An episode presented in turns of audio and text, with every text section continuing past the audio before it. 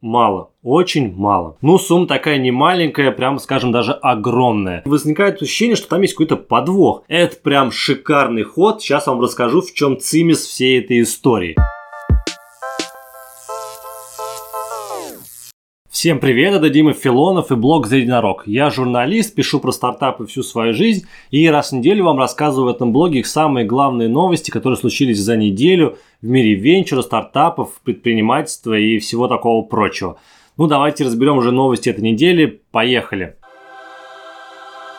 Наш британский единорог Arrival, который делает бывший глава Йота Денис Светлов, собрался на биржу, хочет получить оценку 5,4 миллиарда долларов. Ну, сумма такая не маленькая, прямо скажем, даже огромная. Что делает Arrival? Arrival делает электрогрузовики, электроавтобусы, в общем, электроавтомобили. Напомню, что Денис Свердлов побыл э, главой Йота, потом побыл замминистра связи, потом собрал вещички, уехал в Лондон, там замутил свой Arrival, но при этом разработка у Arrival находится в Питере, Питере делают весь софт для этих э, электроавтомобилей, электрогрузовиков.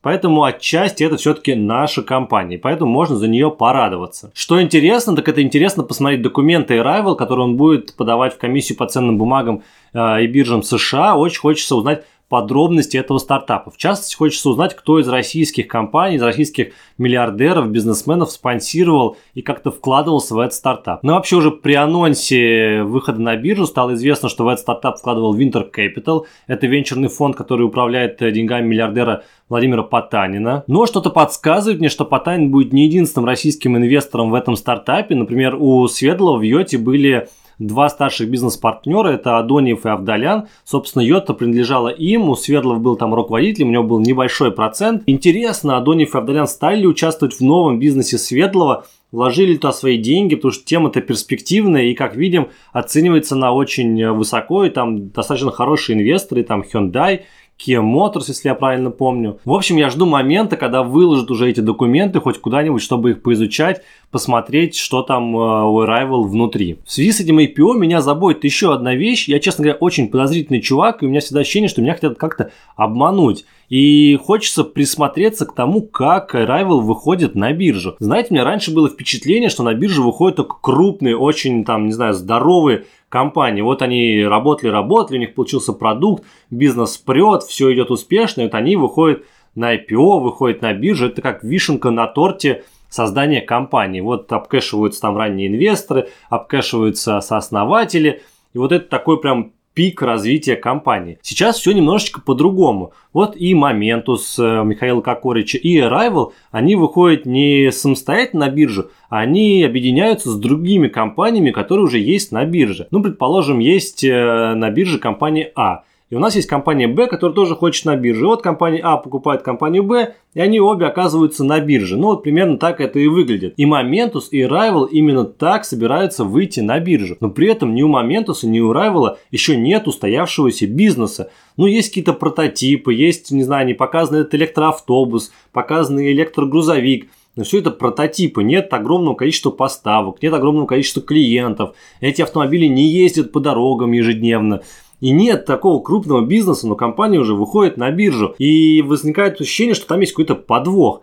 Но в чем этот подвох, я, честно говоря, понять не могу. Но вообще это какая-то странная тема выходить на биржу без своего продукта. Ну, например, на бирже торгуется стартап Никола Мотор. Этот стартап делает тоже электрогрузовики. И как мы помним, недавно случился скандал, что вообще-то этот Никола Моторс, мягко говоря, обманул инвесторов с первым прототипом своих грузовиков. Но если вы помните, то они взяли просто пустую тачку, запустили с холма и сняли так, как будто она едет самостоятельно. Ну, как бы компания торгуется тоже на бирже, стоит там 10 миллиардов долларов или даже больше. Но как так? Но у них же нет еще бизнеса, почему они торгуются на бирже? Мне, честно говоря, очень непонятен этот вопрос. Если вы знаете, как так происходит и почему это происходит, Пожалуйста, отпишитесь в комментариях, мне очень интересно разобраться. А пока, честно говоря, у меня есть какое-то ощущение подвоха. Оператор спутникового интернета OneWeb избежал банкротства и продолжит свою работу. Напомню предысторию. Вообще-то британцы решили тоже сделать свой проект спутникового интернета. Вот есть Starlink у Илона Маска, а есть OneWeb. Это прям прямой конкурент Starlink. Чуваки собрали огромное количество бабла. Там были среди инвесторов Ричард Брэнсон и SoftBank, да еще куча-куча-куча всяких компаний, набрали кучу бабла, но вот э, что-то пошло не так, и компания была реально была близка к банкротству. Они уже собирались там подавать всякие заявления о банкротстве, но вот спаслись. Договорились об инвестициях этим летом с другими компаниями, там 500 миллионов долларов вложат британцы, а еще 500 миллионов долларов вложит индийская Bharti Global. И индусы подсуетились и сказали, чуваки, мы готовы вас вложить 500 миллионов долларов, но только если контроль за этой компанией останется у нас, и мы будем ею управлять. Ну, британцы почесали репу и сказали, окей, хорошо, инвестируйте в нас, контроль будет у вас, вы будете всем этим управлять. И вот сейчас, по сути, OneWeb становится индийским бизнесом, то есть, да, индусы будут управлять этим всем проектом. Зачем вам вообще все это знать? На самом деле, OneWeb очень тесно связан с Россией. В свое время был такой министр связи Николай Никифоров, и вот когда он в 2018 году ушел с своей должности, он решил поинвестировать в OneWeb. Он очень долго ходил по рынку, общался с миллиардерами, там Михельсон, Евтушенков, да куча-куча-куча других и пытался собрать деньги, чтобы купить 12% в этом OneWeb. Но деньги он так и не собрал, да к тому же российская ФСБ была против этой сделки. Они сказали, что если российские какие-то компании, российские лица вложатся в этот проект, то это может э, нести угрозу российским там каким-то интересам. Самое удивительное, что даже Дмитрий Рогозин из Роскосмоса говорил, что нам нужно вкладываться в этот проект. Нам нужно туда проинвестировать. Ну, как бы он будет существовать и без нас, но хорошо бы, чтобы мы там были. Но вообще, конечно, здравая идея проинвестировать в этот проект, потому что мы бы получили доступ к технологии, мы получили бы доступ к проекту, смотрели, как он развивается, не знаю, принимали бы какое-то участие в этом. В итоге ничего этого не случилось. Что мы имеем теперь? Теперь мы имеем, что Роскосмос по-прежнему хочет сделать спутниковый интернет, правда чуть более широкий проект, чем тот же Starlink и OneWeb, на это требует полтора триллиона рублей. Об этом я рассказывал вам в прошлом выпуске новостей. Но вообще могли подсуетиться и за 500 миллионов долларов купить бы э, управление OneWeb, и это стало бы по сути российским проектом. Что такое 500 миллионов долларов? 500 миллионов долларов, если я все правильно почитал, это 35 миллиардов рублей. Давайте сравним. 35 миллиардов рублей полтора триллиона рублей. Ну, кажется, что выгоднее было бы вложить 35 миллиардов рублей и получить э, такой проект, как OneWeb, в свое управление. Ну, в общем, просрали такую возможность, теперь будем ждать от Роскосмоса свой отечественный спутниковый интернет за какие-то безумные триллионы рублей. Не факт, что получится, но, в общем, как-то так. Управляющий директор Яндекса Тигран Худовердян объяснил, почему компания закрыла свой скоринговый сервис. Напомню вообще, про что идет речь. Яндекс примерно год назад запустил свой скоринговый сервис. Они брали данные пользователей, как-то анализировали их, проводили какую-то аналитику и выдавали банкам решение, насколько платежеспособен тот или иной пользователь. Ну, в общем, сервис на самом деле пользовался популярностью. Тигран Худовердян говорит, что банки готовы были платить деньги за него, и немалые деньги – но вот компания в сентябре этого года решила этот сервис закрыть. Что же такое случилось? Почему Яндекс решил закрыть этот сервис, который мог бы принести компании достаточно большие деньги? Тигран Худвердян говорит, что они подумали и решили, что вот если мы собираем данные пользователей для улучшения каких-то своих сервисов, то это хорошо. А если мы берем данные пользователей и используем их для сторонних компаний, то есть передаем их каким-то третьим лицам, то это плохо. Это не вкладывается, в общем, в этику Яндекса. Мы так делать не хотим. И поэтому, чтобы не было соблазна отдавать свои данные на сторону, чтобы не было соблазна запускать похожие сервисы, мы решили вот этот скоринговый сервис закрыть. Я читал эту новость на Весеру, и там отдельный кайф это читать всегда комментарии к новостям. И вот нашлись те, кто не очень-то и верит Тиграну Худовердяну в объяснении, почему Яндекс закрыл свой скоринговый сервис. Некоторые считают, что причина в том, что у сервиса была очень плохая аналитика. Ну реально можно говорить все, что угодно, но по факту Яндекс не выдавал нужной аналитики банкам. Вторая теория заговора, так скажем, что Яндекс готовит свой собственный не знаю, кредитный какой-то сервис, они решили приберечь технологию для себя и в будущем, возможно, раскатают подобный сервис и станут конкурентом банкам. Верить Тиграну или не верить, решать, конечно же, вам, но вот было голосование в телеграм-канале «За единорог», и там 70% проголосовало за то, что мы не верим Тиграну в его объяснение, что просто не хотели передавать данные на страну. Но у меня возникает другой вопрос. Вот Яндекс решил сделать сервис, который подразумевает передачу данных пользователей третьим лицам. Но изначально же есть такая проблема. Зачем вообще это делать, если вы не хотите никому отдавать данные? Ну, взяли бы и не начинали бы этот сервис. Ну, как бы странное тогда объяснение, что вот мы год э, занимались этим, потратили кучу денег, времени и решили закрыть по такой причине. Очень странное объяснение, если честно.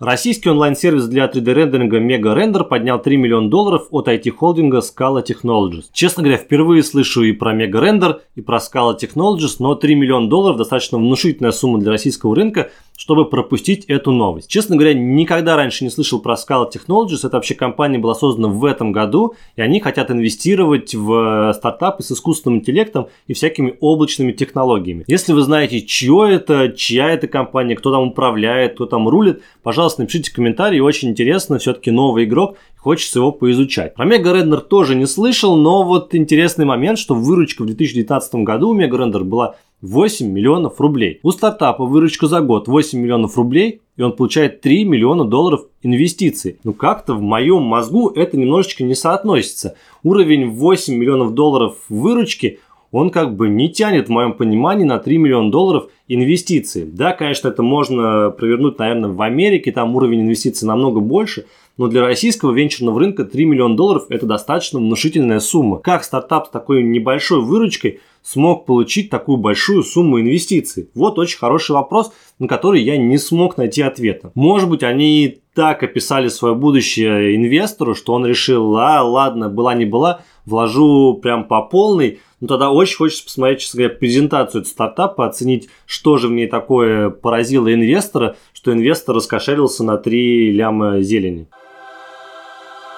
Apple решил снизить комиссию с 30% до 15% для тех разработчиков, которые зарабатывают меньше 1 миллиона долларов. Это прям шикарный ход. Сейчас вам расскажу, в чем цимис всей этой истории. В этом году на Apple пошла такая волна народного гнева, что вот Apple, да и Google тоже берут 30% с разработчиков. В общем, бедные разработчики страдают, недополучают бабла. Хотя весь этот Apple и весь этот Google держится на разработчиков, не было бы приложений, кому бы нужен был этот App Store, Google Play и так далее. Вот эту волну негодования поднимали крупные игроки вроде Epic Games, который делает Fortnite, Spotify и так далее. Все вообще они возмущались, возмущались. И вот Apple решил нанести ответный удар. Они снижают комиссию для тех разработчиков, которые зарабатывают меньше 1 миллиона долларов. На самом деле таких разработчиков 98%.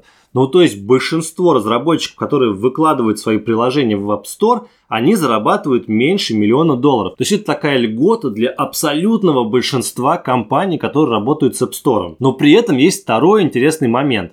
Вот эти вот 98% разработчиков, они приносят меньше 5% выручки Apple. То есть что сделал Apple на самом деле? Apple на самом деле кинул конфету большинству разработчиков, тем самым задобрив их. И теперь вот эти вот крупные компании вроде Epic Games, Spotify не смогут апеллировать к тому, что вот э, Apple берет деньги со всех, из больших компаний и с маленьких. С маленьких компаний он больше такие большие комиссии не берет и остались только большие игроки. И теперь им придется выплывать как-то самостоятельно. И по сути у них уже не будет поддержки вот того самого большинства, которые зарабатывают не такие большие суммы с помощью App Store. В общем, Apple очень классно стебанул и ответил крупным компаниям, кинув такую льготу мелким разработчикам, но при этом в деньгах Apple практически не теряет. Вот это вот всего лишь 5% выручки Apple, но это на самом деле не такая большая сумма, и можно пожертвовать частью этих денег, чтобы как бы нанести удар крупным компаниям и сделать счастливыми маленьких разработчиков, которых реально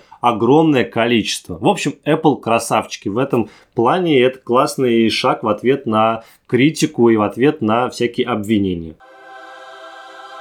Вот буквально в прошлом выпуске мы обсуждали шведский стартап Voi, который решил внедрить в самокаты искусственный интеллект. Ну, чтобы искусственный интеллект следил за тем, как э, ездить на самокатах и всяких агрессивных чуваков э, удалять из сервиса. Реально электросамокаты могут нанести большой вред, гонять они с большой скоростью, и могут там быть столкновения, какие-то аварии и так далее. И вот пришел ответ от российских властей. Минтранс решил ограничить скорость электросамокатов 20 км в час – тот, кто гоняет быстрее, будет получать штраф там до полутора тысяч рублей. Идея, конечно, здравая, ограничить скорость электросамокатов, но у меня вопрос, как это отслеживать. В комментариях в телеграм-канале писали, что сейчас в Москве куча видеокамер, с их помощью можно, например, распознавать номера на электросамокатах. Если самокат едет быстрее 20 км в час, то тут же накладывает штраф на сервис, сервис будет передавать э, тому, кто арендовал этот самокат. Но мне, честно говоря, кажется, что это какая-то сомнительная история, потому что давайте посмотрим на то, как паркуются в Москве. Ну, вроде как камеры отслеживают, кто не заплатил за парковку, но берешь стикер,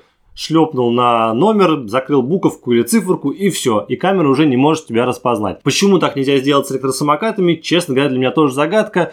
Все тут же возьмут, наклеют что-то на номера, все, поездил, покатался, перед тем, как сдавать обратно в стойку этот свой электросамокат, отлепил стикер, пошел дальше по своим делам. Ну, в общем, мне больше нравится шведское решение с искусственным интеллектом, который будет отслеживать реальное использование электросамоката, чем вот это мифическое «давайте запретим ездить быстрее 20 км в час». Аналитики Boston Consulting Group подсчитали, что если взять все развивающиеся страны и посмотреть, сколько в них создавалось технологических компаний за последнее время, то на долю России придется всего 3% этих компаний. Ну, честно говоря, маловато. Хочется больше. Но в России давняя беда, что у нас очень крутые разработчики, очень крутые инженеры, но, к сожалению, с бизнесом у нас так себе. Да, мы можем сделать крутой продукт, но мы не умеем его продавать, мы не умеем все это запаковывать в компании, запаковывать это в предложение для клиентов. К сожалению, это так, надо что-то с этим делать.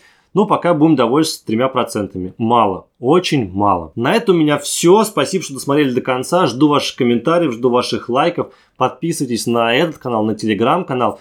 Очень приятно, когда вы проявляете какую-то активность. Всем спасибо и всем пока.